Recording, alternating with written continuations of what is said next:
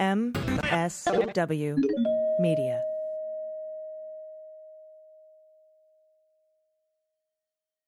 A big thanks to Athletic Greens for supporting the Daily Beans. Athletic Greens is going to give you a free one year supply of immune supporting vitamin D and five free travel packs with your first purchase. Go to athleticgreens.com slash dailybeans to take ownership over your health and pick up the ultimate daily nutritional insurance. And thanks to Aura Frames for supporting the Daily Beans. Aura Frames makes digital picture frames designed to easily fill your home with photos of family and friends, shared instantly from an app. From now until Father's Day, save on the perfect gift and get up to $20 off your order while supplies last by going to auraframes.com and use promo code DailyBeans. News with swearing. Daily beans,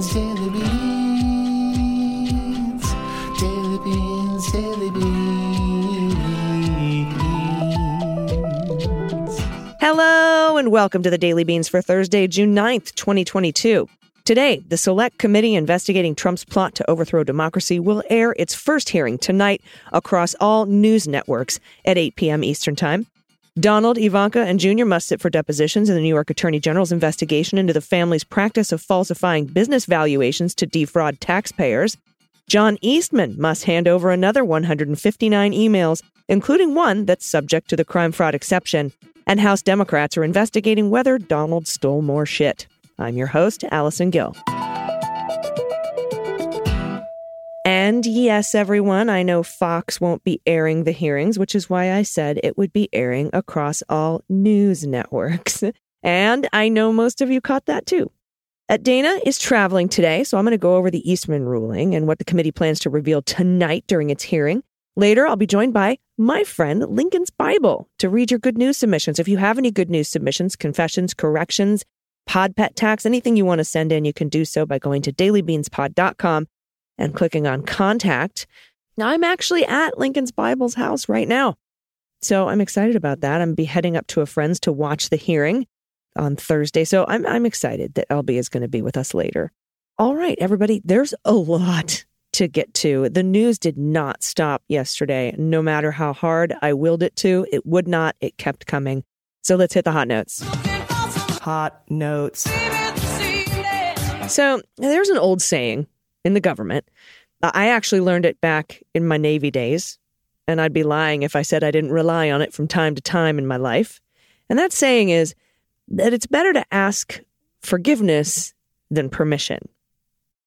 And while that's sound advice, if, say, you're going to get a tattoo, uh, you know, or you're going to sneak out of your dorm to meet your friends, it's exceedingly bad advice when you're plotting to subvert the Constitution to overthrow democracy by sabotaging the peaceful transfer of power. Yet that is exactly what a high level Trump lawyer advised the Trump legal team to do in a John Eastman email described by a federal judge as falling under the crime fraud exception for attorney client privilege. According to a ruling issued late Tuesday night, after I was nestled in bed between two sleeping cats, Here's what it says quote, This email, and we're talking about the crime fraudy one, this email considers whether to bring a case that would decide the interpretation of the Electoral Count Act and potentially risk a court finding that the act actually binds Vice President Pence. Because the attorney concluded that a negative court ruling would, quote, tank the January 6th strategy, he encouraged the legal team to avoid the courts. This email cemented the direction of the January 6th plan. The Trump legal team chose not to seek recourse in court. Instead, they forged ahead with a political campaign to disrupt the electoral count. Unquote. And that says here one of Trump's top lawyers, right? This could be Jenna Ellis. It could be Boris Epshteyn. It could be Rudy Giuliani, Kenneth Chesebro. Maybe Sidney Powell, Jeffrey Clark, one of those dickbags, decided it was better to ask for forgiveness than permission. They posited that if they went to court to find out if the courts would be cool with their fraudulent elector scheme, the court would probably say no, that's sketch as fuck, and the whole thing would be tanked. Because they would have been told by a court ahead of time that the shit was illegal instead of just pretending that they thought it was totally legal and totally cool. They didn't want to ask for permission. They think it's easier to ask for forgiveness. Will the Department of Justice give it to them? That's the question. So they said, let's avoid the courts and just do the thing we all know is totally illegal. Let's not ask if we can. Let's just do it and see if we get away with it. And that goes to the heart of intent. And the judge said about the plot to not ask and just do it, quote, lawyers are free not to bring cases. They are not free to evade judicial review to overturn a democratic election, unquote. Accordingly, this portion of the email, the judge continues, is subject to the crime fraud exception and must be disclosed. Other notable things in this Judge Carter ruling from page 20, it says, quote, the court previously held that from January 4th through 7th, 2021, President Trump and Dr. Eastman likely committed obstruction of an official proceeding in violation of 18 U.S. Code 1512c2 and conspiracy to defraud the United States in violation of 18 U.S. Code 371 when they attempted to disrupt the joint session of Congress on January 6, 2021. Because the remaining protected documents predate that time period, the judge is saying because this new batch predates January 4th through the 7th, the court will now determine whether those attempted crimes began earlier. Now, the previously disclosed documents, the ones we got before, indicate that Dr. Eastman and President Trump's plan to disrupt the joint session was fully formed and actionable as early as December 7th, 2020. On that day, Dr. Eastman forwarded a memo explaining why January 6th was a hard deadline that was critical to the result of this election for the Trump campaign. That was that email with the memo to Rudy Giuliani, the cheese bro memo. I can't not laugh. Sorry, it's not funny. Now, it's of note that in the Proud Boys seditious conspiracy indictment we got this week, Tarrio had a discussion with somebody named Person One, who was another Proud Boy named Bertino, who said to him, It has to be done today or it's not valid, talking about the certification. That's incorrect. But when you look at Dr. Eastman's cheese bro memo forwarded to Giuliani, that said January 6th was a hard deadline critical to the result of the election. And then you've got Proud Boys parroting that incorrect assumption? Huh. Interesting. Seems like the boots on the ground were aware of the deadline imposed by Eastman, or at least discussed by this group of eight lawyers. Also of note, Judge Carter mentions Donald by name 40 times and ties him directly to Eastman as a co conspirator in very straightforward terms. You heard in that last quote that I just read, quote, Dr. Eastman and President Trump's plan to disrupt the joint session was fully formed and actionable by December 7th, 2020. Now, now that we knew from the last batch of crime emails that that was the case, so the judge goes on to say that this new batch also confirms that Trump and Eastman's plan was established well before January 6th. This wasn't spontaneous. And this is when we learn the details about a few meetings that took place in December. And listen to the judge link Eastman and Trump together again. He says in an email on December 22nd, 2020, an attorney with the Trump legal team referred to the January 6 strategy as a known plot to eight other people. Two days later, Dr. Eastman explained that the worst case for the plan would be receiving a court decision that constrained Vice President Pence's authority to reject electors. Dr. Eastman and President Trump's plan to stop the count was not only established by early December, it was the ultimate goal that the legal team was working to protect from that point forward. And by protect, the judge means didn't go to court, right? Kept it, you know, from being ruled illegal officially. And the judge gets to Eastman's First Amendment claim next. And uh, he's here's here's what he says. Dr. Eastman claims that the First Amendment protects 30 of these documents involving a group of quote civic-minded citizens of a conservative viewpoint who meet semi-regularly to socialize and discuss issues of public concern. Unquote. Okay. Um, civic minded citizens. Dr. Eastman contends that disclosure would deter people from participating in potentially controversial groups. Are you criming? Now, I don't know for sure, but that sounds to me like the uh, Sidney Powell, Patrick Byrne, Mike Flynn, Pillow Man, Lin Wood key parties they kept having at Lin Wood's plantation. Yes, plantation, where they planned a coup. Anyhow, it might be that. It might be some other civic minded group. of these 30 emails, the judge says 20 of them are basically irrelevant to the investigation. And they could, I guess, chill your right to hang out with douchebags at a plantation, so you can keep those. But 10 of them? Let's talk about 10 of them. The court's review reveals that the other 10 of the 30 documents are more closely tied to the Select Committee's investigation and present a closer question as to whether or not to hand them over. All of these documents relate to three meetings in the first two weeks of December 2020, which all included presentations on topics related to the election and the group's broader interests. Four documents pertain to a meeting on December 8th, 2020. Two emails are the group's high profile lawyer inviting Dr. Eastman to speak at the meeting, and two contain the meeting's agenda. Based on the agenda, Eastman discussed, quote, state legislative actions that can reverse the media called election for Joe Biden, also known as the actual fucking election for Joe Biden. Another speaker gave an, quote, update on state legislature actions regarding electoral votes. Five documents include the agenda for a meeting on December 9th, 2020. The agenda included a section entitled Ground Game following the November 4th election results during which a sitting member of Congress discussed a quote plan to challenge the electors in the House of Representatives. One document contains the agenda for a meeting on December 16th, 2020. This meeting similarly had a section on the ground game following November 4th election results.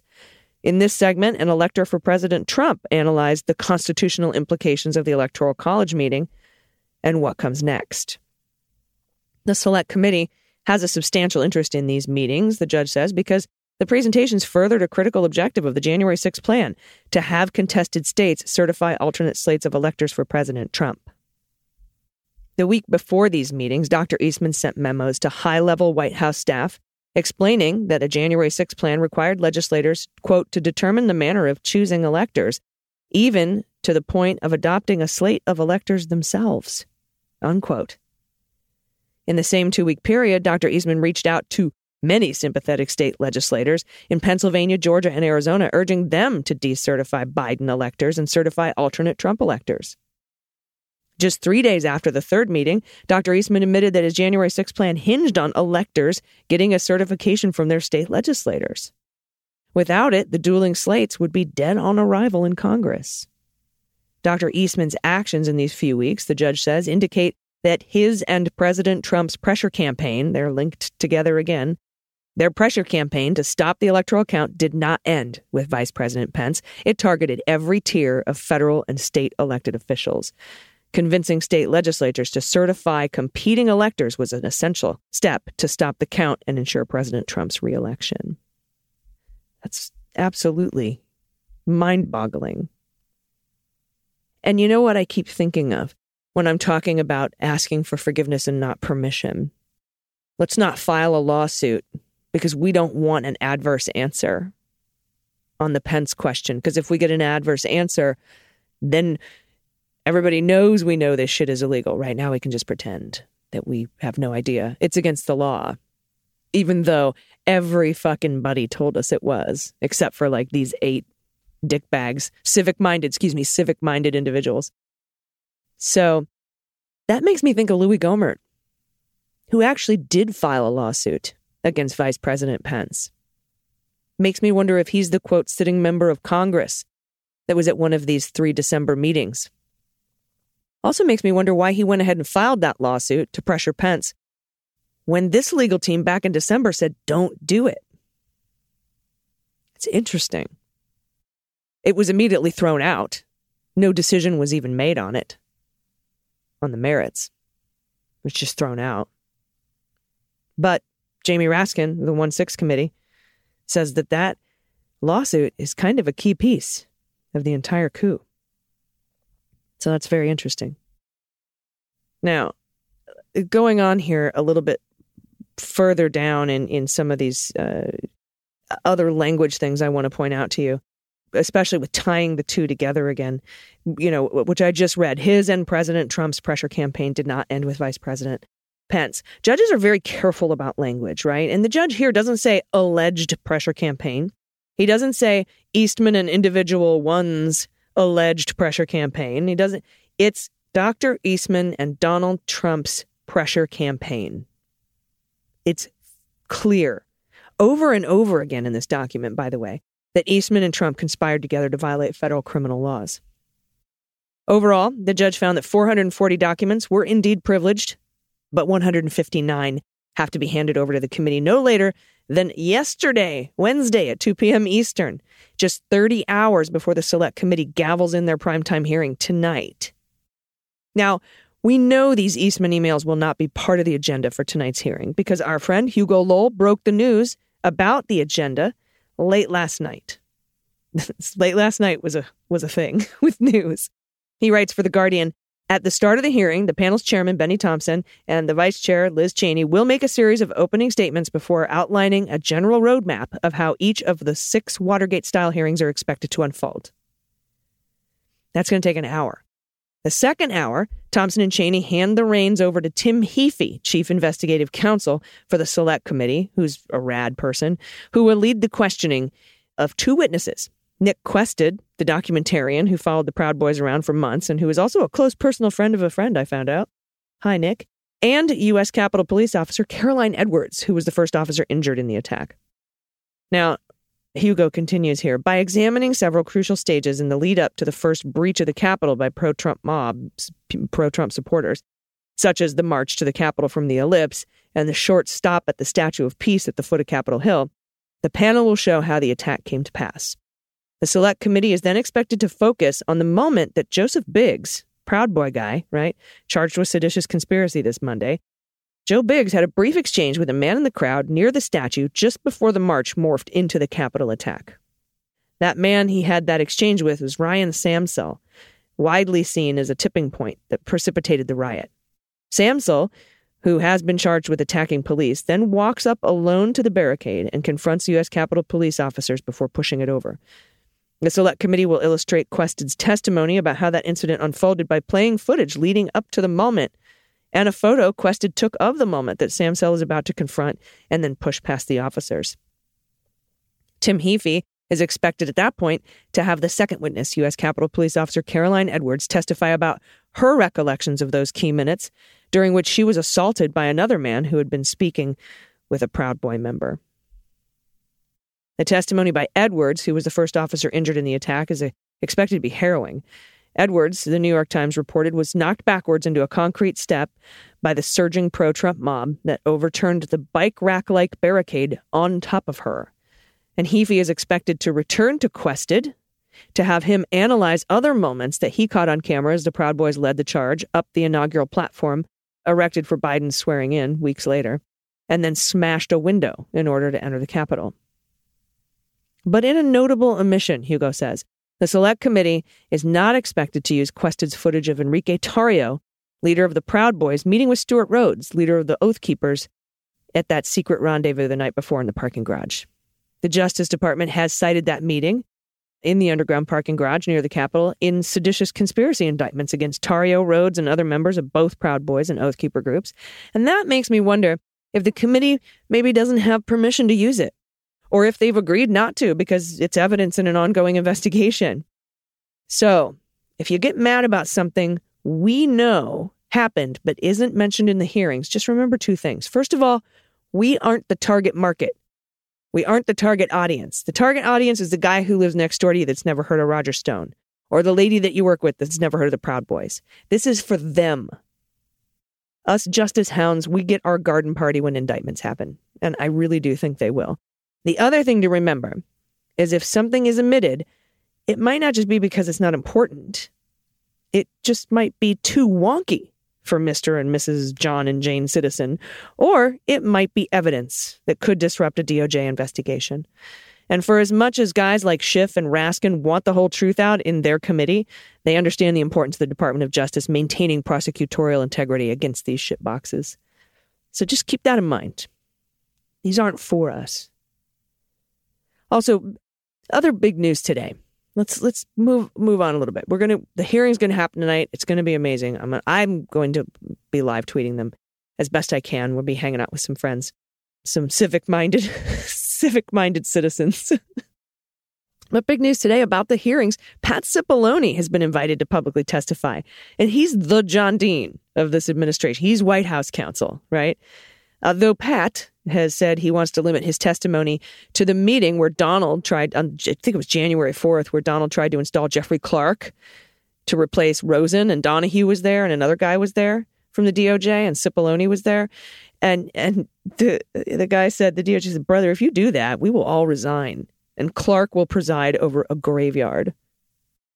And again, he could be withholding uh, because of executive or attorney client privilege. That might be why Pat only wants to talk about this very, very narrow thing and not about Trump and his movements and his thoughts during the Capitol attack. He was there for most of that, Cipollone was. So he could be withholding that for attorney client privilege, executive privilege, whatever. But he also could have been subpoenaed by the Department of Justice and might be limited in his testimony much like how the Department of Justice limited Rosen and Donoghue's testimony when they sat before the committee. And I wonder if any of these DOJ officials who have been invited or agreed to testify are going to be sitting next to some Department of Justice people who might object to some of the questioning. I don't know. If there's not someone there to do that, then that means all of the questions have been agreed upon and approved ahead of time. Because remember, when Donoghue and Rosen and Clark and other members of the Department of Justice testified before the committee behind closed doors, they all got to have their own counsel there. There was House counsel there, and then there was DOJ counsel there. And I remember a bunch of people getting mad that the DOJ was objecting to a lot of the questions that the committee was asking and telling these DOJ guys, don't answer that, don't answer that. So if there's not a Department of Justice representative sitting right the fuck next to, to Rosen, to Jeffrey Rosen, and Donoghue when they when they testify, then I would imagine if, if if there's no lawyer there, I would imagine that they already know everything that's going to be asked and it's pre-approved. I wouldn't be surprised if every single public testimony didn't have to be pre-approved by the Department of Justice so it doesn't fuck up potential investigations. I mean, think about it. That's what happened, you know, Ollie North. We could go on. Uh, in other news, lawyers for the former president, Ivanka, Donald, and Don Jr. have reached an agreement for them to sit for depositions with the New York Attorney General's office beginning July 15th, unless a New York appeals court intervenes. In a joint stipulation filed with the court, attorneys for the Trumps and the New York Attorney General's office agreed they would delay the deadline for the testimony, which would have been Thursday, to allow them time to prepare. The delay also gives the Trumps until Monday to seek a stay of the appellate court's ruling requiring them to sit for depositions. Separately, Wednesday, a New York state judge ordered the former guy to produce additional sworn statements about the Trump organization's document retention and destruction policy before formally purging a civil contempt order. Judge Arthur Engoron said, quote, leaving the contempt order in place is the simplest, most effective way to get the job done, unquote. He has given Trump until June 17th to submit affidavits from the Trump organization's accounting, marketing, hotel, golf, and legal departments explaining the unit's document destruction and retention policies. Yeah, right. Uh, also, there's probably going to be appeals, but it's getting closer. It's getting closer. And the House Democrats are investigating the former guy and his apparent failure to account for gifts from foreign government officials while in office after learning there may be thousands of dollars worth of items that are either missing or were not tracked properly, according to a new letter sent to the National Archives by the House Oversight and Reform Committee chairwoman and first obtained by CNN. The committee says it has received information from the State Department that, quote, indicates the Trump administration did not prioritize this obligation and failed to comply with the law that governs foreign gift reporting during President Trump's final year in office. So, the guy who stole 15 boxes of top secret documents, ate his notes, flushed records, tried to steal an election, that guy didn't report foreign gifts to the State Department? How can you be sure? Good Lord. And, and, and that, you know, if they couldn't get him on emoluments, what that's what that is. Good luck. I mean, make your criminal referrals, but I don't know. We'll see. All right, everyone, I'll be right back with Lincoln's Bible to bring you the good news. Stay with us. After these messages, we'll be right. Hey, everybody, it's AG. This Father's Day, the perfect gift for dad is an Aura frame. Aura frames make digital picture frames designed to easily fill your home with photos of family and friends shared from an app. You can instantly frame photos from any device anywhere and invite the whole family on the action. Let them all in on the action on the Aura app. It's awesome. Just choose your photos, they'll appear on your frame, boom, like magic, wherever it is in the world. No memory cards required. Aura has an auto dimming feature to adjust brightness for the room and to turn off at night when you turn out the lights to save energy, uh, which you know dad will love. You can even preload photos and add a personal video message that will display as soon as he plugs it in and connects it. Um, and every frame comes in a beautiful gift ready box. It really does. I, when I unboxed mine, it's just, it's beautiful, it's simple, elegant. I have the new Carver Lux landscape frame. It intuitively displays related photos side by side, which I love, and particularly enjoy the speaker for my favorite videos. It's great. Name the number one digital frame by Wirecutter and The Strategist. It's guaranteed to make dad smile. There's free unlimited storage, as many photos and videos as you like. Invite as many people as you want to the frame. There are no hidden fees or subscriptions. Plus, they have a 45 day happiness guarantee, so you can try any frame risk free. From now until Father's Day, save on the perfect gift and get up to $20 off while supplies last by going to auraframes.com and using the code DailyBeans. That's up to $20 off while supplies last by going to auraframes.com and using code DailyBeans, all one word, at checkout. Terms and conditions apply. And as you know, I care very much about my health. That's why I use Athletic Greens AG1 every day. With one delicious scoop of AG1, you're absorbing 75 high quality vitamins, minerals, whole food source superfoods, probiotics, adaptogens, everything you need to help start your day right. And it's all in one delicious scoop. This special blend of ingredients supports your nervous system, immune system, energy, recovery, focus, aging, all the things. Now, Athletic Greens supports mental clarity too and alertness, and I love that it gives me better gut health and more energy, all while optimizing my immune system, so it keeps me well. For every purchase, they donate to organizations helping to get nutritious foods to kids in need, which is amazing, including No Kid Hungry here in the U.S. In 2020, Athletic Greens donated over, over 1.2 million meals to children. Amazing. And we want to thank Athletic Greens for their support, and they're offering you a free one year supply of immune supporting vitamin D and five free travel packs with your first purchase when you go to athleticgreens.com slash dailybeans. That's athleticgreens.com slash dailybeans. Again, athleticgreens.com slash dailybeans to take ownership over your health and pick up the ultimate daily nutritional insurance. Everybody, welcome back. It's time for the good news. Who likes good news?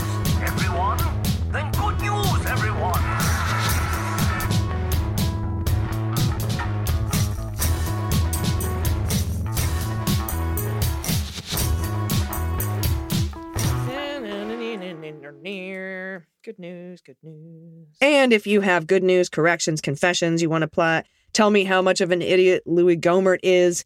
Uh, you want to play uh, What the Mutt, Find the Cat, Halloween pictures I take all year, as you know. You can send everything into us at dailybeanspod.com and click on contact. And we have a very special guest. Dana is traveling today. We have a very special guest with us to read your good news submissions. It's Lincoln's Bible. Hi, Stephanie. How are you? Well, I'm fine. How are you doing? Good. I'm looking right at you. I know we're like maybe what two feet away from each other. Recording live. In we could studio. totally just make out, actually, because All we're close enough for that. Yeah, we are. we are. Everyone, did you get that? Okay. I just didn't want to make every just to make everyone uncomfortable. Just make Let's it start. weird. Let's make it weird right, off on- the bat. So, uh, again, just a weird housekeeping thing. There are two versions of the Daily Beans out there right now. You can't tell the difference between them. One of them's going to go away soon, and I don't want you to lose the Daily Beans. So, if you are not a patron and you listen to us on Apple, go to apple.co slash beans. That is the real McCoy. That's the one you want to follow and subscribe to. If you're a patron, if you're a supercaster, don't worry about it. Your feed is premium. You don't have to worry about it at all. See how cool it is to be a patron? If you want to be a patron, you can sign up at patreon.com slash Mueller She Wrote. I'm going to have a meet and greet in DC on June 18th, and patrons are going to get to know the time and location of that meet and greet. So that would be very cool to see you guys on Saturday, the 18th. We can talk hearings. All right, we're going to kick off the good news with an anonymous submission. Pronouns she and her. Oh, they're kitty.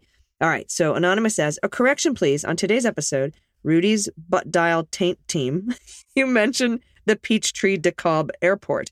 It's pronounced DeKalb County, not DeKalb. The county will keep coming up, so now you know. From someone who lived there her whole adult life. DeKalb County. Attached is my pod pet, Miss Claus. She's been all over the country with me and is possibly the most spoiled cat in history. P.S. I moved from DeKalb to San Diego two years ago. I love it here. Welcome. I love San Diego too. And I will try to remember DeKalb, but like, help me out if I get it wrong again and be and be kind. So Yeah, and I mispronounce everything all the time because look at this baby. and that cat is gorgeous. Mm. That's a gorgeous cat. Yes, It's got a little Maine Coon vibe going on with it. totally with the earpiece, Yeah, the yeah, ear yeah. fluffs, the ear floof, and the big Yeah. tail, Christmas tree tail. Yeah. All right, what do we got next, Stephanie? Okay, well, we have Mary, she, her. And Mary says, My husband and I visited Niagara Falls, New York for a few days last week. Seeing the falls in person was an awesome, humbling experience. Hmm. There's a pedestrian bridge in addition to a regular car bridge that connects Niagara Falls, New York to Niagara Falls, Canada. We crossed over into Canada one day. Oh my God, she totally should have just stayed in Canada. she, I would not have come I've been on this bridge and spent a few hours on the Canadian side taking pictures and people watching. I like going on road trips more than I like flying, and I'm already thinking about what our next road trip could be. We live in Massachusetts, so any suggestions for points west or south would be welcome. One of my life goals is to visit all 50 states. I'm attaching two pictures of my submission. In the first photo, we were able to get really close to the falls, which was really awesome. The second photo is taken from a state park on the US side. Okay, it it it, it is awesome, you guys. Uh, uh, we went there God, years ago. On the Canadian side, there's this strange little town not far um, from Niagara Falls too that everyone should go see. It has it's like Forever Christmas Town. Oh, yeah. Yeah, and it's where I think it's the uh, where the Shaw uh, George Bernard Shaw like festival is every year for. It's really interesting. So, the Canadian side, in my opinion, is just way better. I like Mm. it way better. It's That's true for a lot of less- things now. I think Really? so. And in terms of Massachusetts, I recommend. Well, if you haven't gone to the Cape, get out to the Cape. Mm. Um, I think that's a great place to go. And I just- would say take take the whatever that interstate is across the top of the country through Big Sky. yeah, yeah, yeah. Through Big Sky and then over to the Pacific Northwest. That would Yeah. be such a cool road trip. That would be amazing. And then I would personally go, go drive all the way down to the bottom of California from there. But I would not take the the eight back across to Florida. You do not need to go through Arizona, New Mexico, Texas, Alabama, Mississippi, Louisiana, and uh, Florida. You- I know. There's so such good food though. That if you do, but here's the thing: you just described the high speed rail route that is Mhm. proposed. I'm very excited about this. now I will say, every single city on that route back is amazing. yeah, Right? yeah, It's those drives of nothing in between yes, that like well, and to be fair, I was by myself. So you know what? I'm just I'm just imposing my horrible drive. You really on the are. eight You really are. You really, and you're also conjuring up my nightmare childhood because I grew up in Kansas and it was just you know uh, western Kansas and eastern Colorado is just this. It's the worst drive ever. And I, as you were describing that, all I could see was this drive that we made all the time. Yeah, I, it's like Los Angeles, Palm Springs, rad, and then really there's nothing until you get to like Dallas. Houston, yeah, like it gets cool down. Actually, it doesn't Dallas is the 40. Down there, I think it's uh, It's Houston. You go San Houston. Antonio, maybe. San Antonio. Yeah, Yeah, yeah. very cool cities in Texas. Very Yeah. Amazing um, drive through the South, through Louisiana, Alabama. Like oh my god, very cool cities and very cool people. It's so cool. Don't do it in the summer though. but don't do it in the summer. You'll summer. burst into flames after you melt yeah, from. I was in August. oh no, that's it was horrible. That's why. All right, next up from Hedda Ray, pronoun she and her. I don't know if it's Hida or Hedda. I think Hedda Ray. Hi, I wanted to share some good news for Mo uh, about the court case for queer. I want to plug Eli Clare's book, Exile and Pride Disability, Queerness, and Liberation. Eli does an amazing job of unpacking why certain words have the emotional impact they do as he explores why some words he could reclaim as an activist while others continued to hurt through all the layers of personal experiences, history, politics, and well, trying to even put names to all the ways these terms get unpacked feels like it does a disservice to the richness of Eli's writing and the impact it has had on me. As an educator, I used excerpts from the chapter called Freaks and Queers as part of teaching material for future medical professionals to help them understand the history of stigmatizing language used with people who have disabilities and the emotional impact it has on people. I suggest that Mo read it too, so you can both have a little book club and discuss it in hopes it helps your own experiences with these words. Here's a link to the book in the show notes.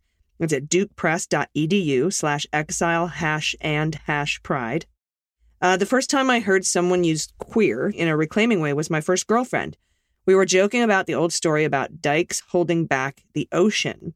And she said, I thought they meant me at first. You know, we're here, we're queer, oceans steer clear. I used that as an internal battle cry a few times when I needed some extra courage and to stop taking myself too seriously. Her humor and ease with using these terms with herself uh, is an empowering way, which did much to rob the stigmatizing power many words have from my heart. For tax, not a pet, but check out the eyeshadow on this bird I saw hanging out in the zoo. the wild birds that chose to live outside the cages were all well fed and fearless. Yeah, that's that's some Margot Tenenbaum I think that's a duck. I make that's gotta be. It's a water bird for sure. Sarah Quackabee Sanders with her perfect smoky eye. oh my. God, I've forgotten about that The Huckabees. hamburger Huckabee. She's, She's gonna be a, governor. She's gonna end up the governor. I know, It's really awful. I know. Let's not talk about it. this. I don't want to talk segment. about it. this. Is good news. This is a good news. Okay. Okay, this is from Anonymous. Hi, ladies. Wanted to give you all an update about Mr. Question Mark Fancy Nuts the Squirrel. Oh, because we don't know if the squirrel's a girl or a boy. Okay, Mm. so Mr. Fancy Nuts the Squirrel. Saturday morning, I heard lots of roof stomping and scurrying around, then strange scratching noises. During the morning bathroom routine, saw a bushy flash run past the open doorway. Oh no. Oh, that squirrel's in the house, AJ. Did I close all the windows? I followed him through the house as he sniffed for treats. After a few minutes, he climbed up on an ornament in front of my fireplace and defiant. Wait a minute. I'm going to have to unpack this story in a second. I'm going to finish and then we're going to go back because there's a lot going on in this story. I'm going to start here. After a few minutes, he climbed up on an ornament in front of my fireplace and defiantly turned around, swooshed his tail, and jumped into the fireplace and up the chimney. Sneaky little fucker. Respect. Wanted to share this fun treat with you as we probably need it after whatever was in the news earlier. Love you, ladies. Okay. After There's whatever still- was in the news. Earlier. There's an earlier. I ornament on your. It is June. Okay, look. There's an ornament on the fireplace. No, I don't think it's like a Christmas ornament. I think it's like a. Oh my God, there he is. Look at. Mr. Fancy F- Fuffy Fuckface. What's his name? Mr. Fancy Nuts the Squirrel. Okay. And and the the tail is a blur. I It can is see a what you mean by the blur. I think that's very aggressive. I think this squirrel wants to attack you. That is an aggressive stance. It's totally aggressive. It says, I would be terrified of this squirrel. He is not your friend. Look at his cute feet, though. It's not. Those are claws. He can, and they look like he could actually uh, take things apart with them, like a raccoon. I don't know about this squirrel. I like him. All right. He did go. He did go up the chimney. He did went up the chimney. Probably the way he came down. Also, if you have squirrels in your roof or in your chimney, you you actually should probably get that taken care of. I think it's going to cause a problem for you. Yeah, I get s- like scurrying across my roof all the time on the top, just outside from tree to tree. Yeah. Yeah. Yeah. Always interesting. All right. Finally, from D. Collins, pronouns he and him. Forgive me, mm, favas, for I have sinned. This is my first confession. Get it? Favas, because we're the Daily Beans. This it. is my first confession, so please excuse my veiled attempt at Beans Dad humor. It's pretty good. It was good. Uh, my confession is that I'm a chronic beans binger. I've developed a nasty habit of saving several weeks of episodes to pass the time while I work on my creative projects. I have to admit, this last bundle of shows have been absolutely spectacular and definitely have satisfied my cravings for well balanced news, updates, and cathartic humor. The reason I thought it necessary to confess my odd listening habit is intermittent faster, I think Yeah. is it has gotten me into some trouble at work. I work in an open office and share a few cubicle walls with my colleagues. I often find myself audibly scoffing at news segments of the fuckwads from the previous administration and generally anything dealing with the GOP overall. There was even a time recently when I was listening to a particularly hilarious good news segment where both of you were losing your collective shit and wheeze laughing at a commenter's story. Well, I paused that show mid laugh fit when I was approached to answer a question. When I went to resume the episode, my Bluetooth headphones had lost their connection and my phone proceeded to play the full volume, loud stomach groaning, out of context women saying, oh my God, over and over, oh my goodness. which made it appear as if the content I was listening to was less than safe for work. oh my, God. goodness. That's what we were doing. Uh, needless to say, this is my own fault for letting myself get so behind that I am less vigilant when getting my next dose of news with swears. As penance, I'm attaching pod pet pics of my five year old blind rescue Stevie, aka Stevie Wonder, and my six year old rescue, Odie, for your what the mutt guessing pleasure. I know, I'm not looking at the answer. I see that the answer has been put for some reason, producers, above the picture and it needs to be below the picture. So I've I saw the word answer and I'm covering it up and I'm just going to look and I'm I'm not going to look at the answers because I am a fair fair I, I looked. I, I'm not fair. I- Okay, well, let me see if I, can guess. Spoil it. Also included photos of holiday house decorations since I feel additionally guilty. All right, so now I've scrolled down so I can't see the answers. All right, th- there looks like there's German Shepherd and Pit Bull in here.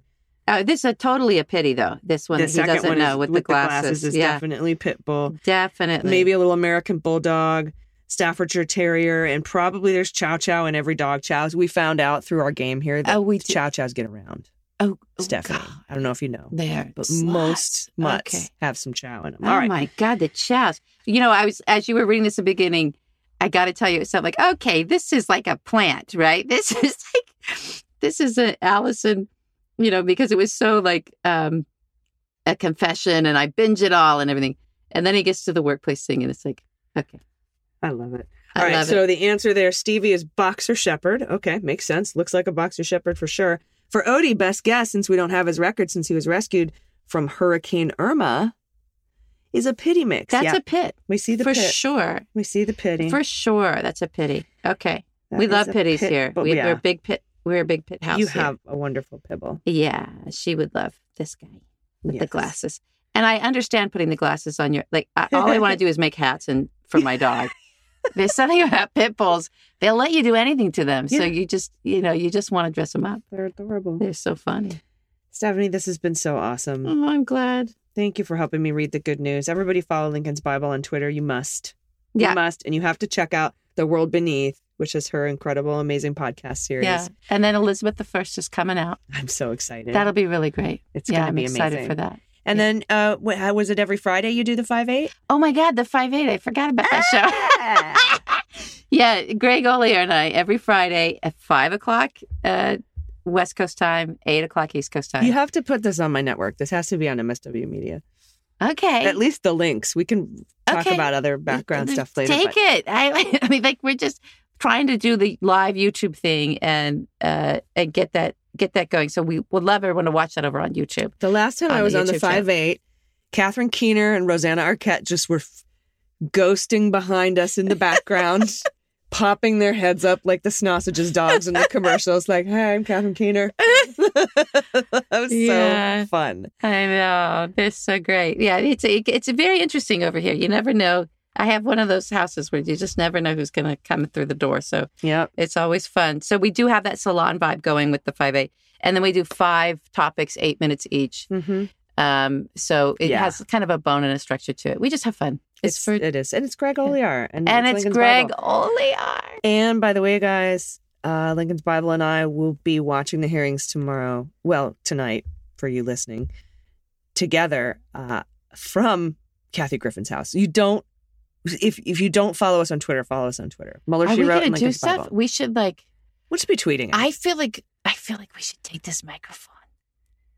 now we might, yeah. And and my I know patrons. I know my show. We should record some stuff. we have uh for patrons they're going to be doing a watch party and so i might be popping in on that and we could we can pop in from kathy's on that Oh, that's But cool. Okay. that's for patrons again super cool to be a patron it's like three bucks a month i'm just saying Oh, and you make the show possible. I want to take a minute to thank our patrons. Anyway that is the show.